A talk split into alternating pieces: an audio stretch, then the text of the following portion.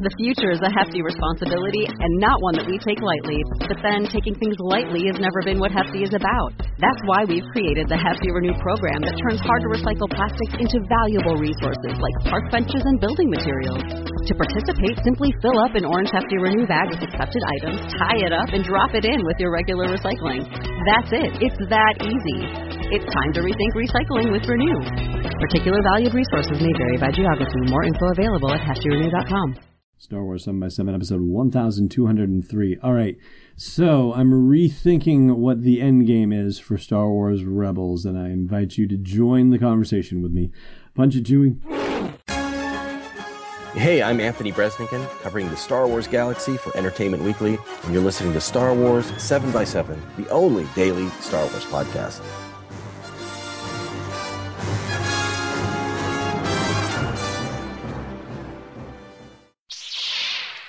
Hey, Rebel Rouser. Welcome to Star Wars 7 by 7 I'm your host, Allen Voivod. And I'm rethinking it based on the last two podcasts that I've done, which, no surprise, actually line up with the release of the first two episodes of the final season, season four of Star Wars Rebels. Of course, that first episode, Heroes of Mandalore Part 1, was shown at Celebration Orlando back in April, and this is a full spoiler podcast, so just to give you the official warning if you haven't seen the episodes yet, and you don't want them spoiled for you, then by all means save this podcast for a later date. But if you are cool with me diving in, then let's dive in. So the deal with it was that everybody at Star Wars Celebration Orlando who was in the panel for Star Wars Rebels thought that the Rebels team was going to kill Sabine's mother and brother at the end of the very first episode of the season. And while I grant you that those are not exactly major characters, it's more about the relationship of those characters to Sabine Wren. Like it's not just a random friend that she fought alongside or anything like that. No, it was her actual darn mother. Like we're getting into Bambi territory, okay? So yeah, they made it looked like they were going to do it. And then right at the start of episode two, they're like, oh no, they were just outside the blast radius. And so they survived. They were just fine after all. And I, like many people, had been thinking for months, oh my gosh, they really are taking no prisoners with this final season of Rebels. I mean, they described season three, actually, Dave Filoni did, as sort of an Empire Strikes Back like season of Rebels. And yet I've still managed to hear that this season is going to be potentially even darker for the Rebels, which, you know, I guess that's sort of a darkest before the dawn situation because this timeline is catching up to the events of Rogue One and the original Star Wars, aka A New Hope. And so, yeah, it should seem like things are really desperate, all things considered. They're getting closer to the discovery of the actual Death Star. Saw Gerrera is really starting to lose his mind, and he's going to do something terrible that is going to make him have to separate from the Rebel Alliance as we know it.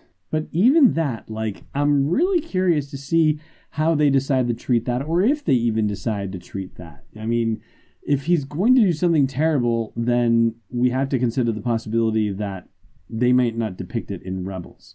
They did show a couple of the Mandalorians getting fried in that first episode of Rebels, and then you do see them getting racked with lightning, and and that's in the second episode. It very much resembles the kind of thing that Luke Skywalker gets fried with from Emperor Palpatine at the end of Return of the Jedi. Like it's that kind of experience, at least to watch it on screen.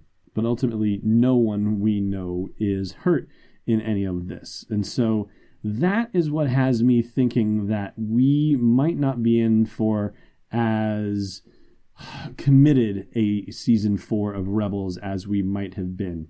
I mean, I guess I don't want to tear anybody down or anything like that. You know, I feel like that's, of course, when I'm supposed to say, feel like what? With the horrible Yoda impression. I feel like there is a legitimacy for people's stories to wind down into a character death and that we're not going to get it. And it doesn't have to happen that way, but I guess, like I said in the previous two episodes, there's a there's a lack of danger in this whole enterprise, right? You know, we're seeing the crew go through more adventures. It's now fourth season of adventures, and there's no suggestion at this point that any of them are really in mortal danger, which just then makes it seem like they're going through the motions to some degree. And yes, they have some storylines to wrap up and whatnot, but beyond that, they have to have some actual jeopardy, and we need to know that it's going to matter that lives hang in the balance. The nearest thing I think to a you know to a significant death that we've had so far in Rebels is Commander Jun Sato, who went down with Phoenix Home when he crashed his ship into the interdictor that was being piloted by Admiral Constantine. And that ship was keeping all of the rebels in the Atollon system so they couldn't escape. But of course, once the ship crashed into the interdictor, then the interdictor went offline and everybody was able to jump to light speed. But really, beyond that, every other death on the show that's been significant has been a bad guy. It's been the Grand Inquisitor, it's been, you know, brothers and sisters, it's been Darth Maul. That was a big death, I will say for sure. But um, this is the show that had those two guys at the very beginning, Commandant Aresko and Taskmaster Grint, those guys were Imperials that were supposed to be running the show on Lothal, but of course they were always getting shown up by those pesky rebels. And it seemed comedic for a while until Tarkin brought in the Grand Inquisitor, and the Grand Inquisitor straight up beheaded them, and albeit off screen, but that is what happened. They they got their heads cut off. And that to me was like, whoa, okay, we're actually dealing with a serious story. This is not just for kids. This is something that's supposed to be meant for us too. And unfortunately, it's got to go both ways. If you're going to kill bad guys, you got to kill good guys too. And so I'm at the point where I don't think they're going to do it. I had thought, and in fact, I even put a poll out on Facebook asking who of the Ghost Crew people thought was going to die by the end of the season pretty much the lion's share of people think it's going to be Kane and Jars. But at this point, I don't think that's going to happen. In fact, I'll tell you what I think is going to happen after the break. Stay tuned. Hey, Rebel Rouser. The Last Jedi is coming out in theaters in December, and so it's time for you to brush up on your knowledge of The Force Awakens. Luckily, I've got the thing for you. It's the unofficial Star Wars The Force Awakens trivia book. It's available on Amazon right now. Just go to sw7x7.com slash TFA to get right there. And inside you'll find more than 501 galaxy-spanning questions and answers about The Force Awakens.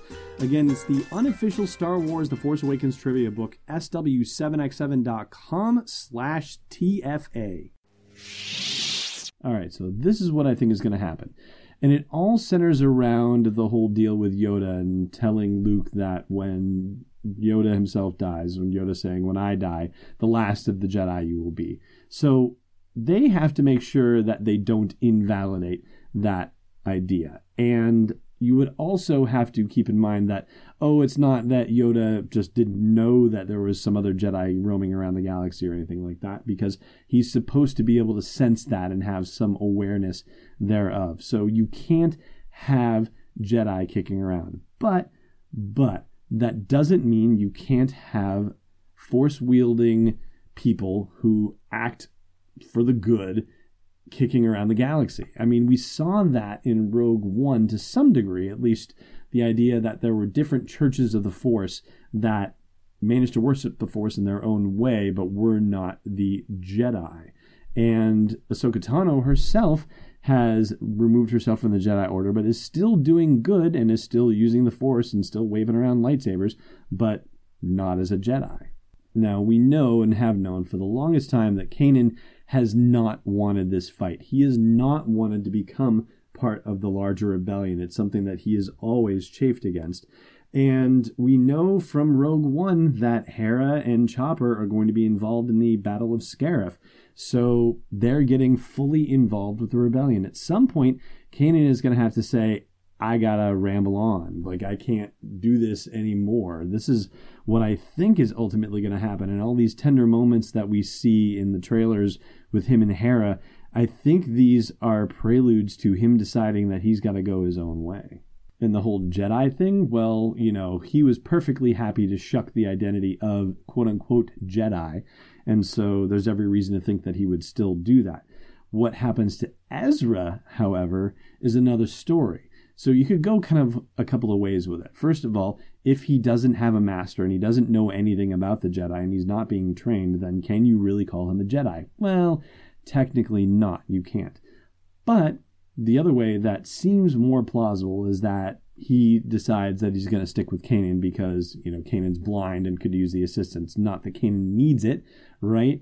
That's already been demonstrated, but I'm sure Ezra has a lot more complicated reasons, and yet it will probably boil down to the simple thing him saying Kanan needs him. And then, of course, I mentioned Ahsoka Tano earlier, so this opens a door for Ahsoka to come back. And yes, we don't know if she's alive or dead, I'm personally on the alive end of the spectrum and alive in a way that makes, you know, normal sense to all of us as a, you know, walking, breathing Togruta, not as a force ghost, not as a not as a convor, not as the daughter or any of the Mortis people or anything like that. No, just straight up Ahsoka.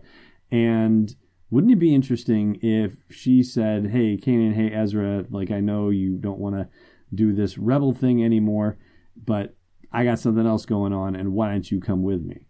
And that is how we get whatever next series it is that we're going to get from the creative minds behind the Clone Wars and Star Wars Rebels. That it could be Ahsoka and Kanan and Ezra bopping around the galaxy, doing good behind the scenes. And meanwhile, Sabine takes off and goes to Mandalore and stays there to help out with the fight against the Empire. Zeb, with nothing better to do with all of his people killed in mass genocide by the Imperials, would probably stick with Hera and Chopper. And so that, I think, at this rate, it seems, is how the end of Star Wars Rebels will happen. That the Ghost Crew will split up. That only some of them will actually be fighting with the rebellion at the Battle of Scarif, and that other ones, and I'm presuming that it's Kanan and Ezra, will disappear off into the wild blue yonder. They will no longer be considering themselves Jedi. They will be something else, but they will still be doing good in this galaxy. And that is going to do it for the podcast today. I'd love to hear your thoughts about the end game for Rebels. So do share at the comments of the blog post for this show's episode at sw7x7.com or on Facebook where you see this post, facebook.com slash sw7x7. Thank you so much for listening and may the force be with you wherever in the world you may be. Thanks for listening to another episode of Star Wars 7x7. And hey, before you take any awful risks with homing beacons, check out SW7x7.com for show notes, links, photos, videos, and more. And we'd be spectacularly grateful if you put a little something in the tip jar at patreon.com slash SW7x7. It's not an easy escape, it's destiny unleashed.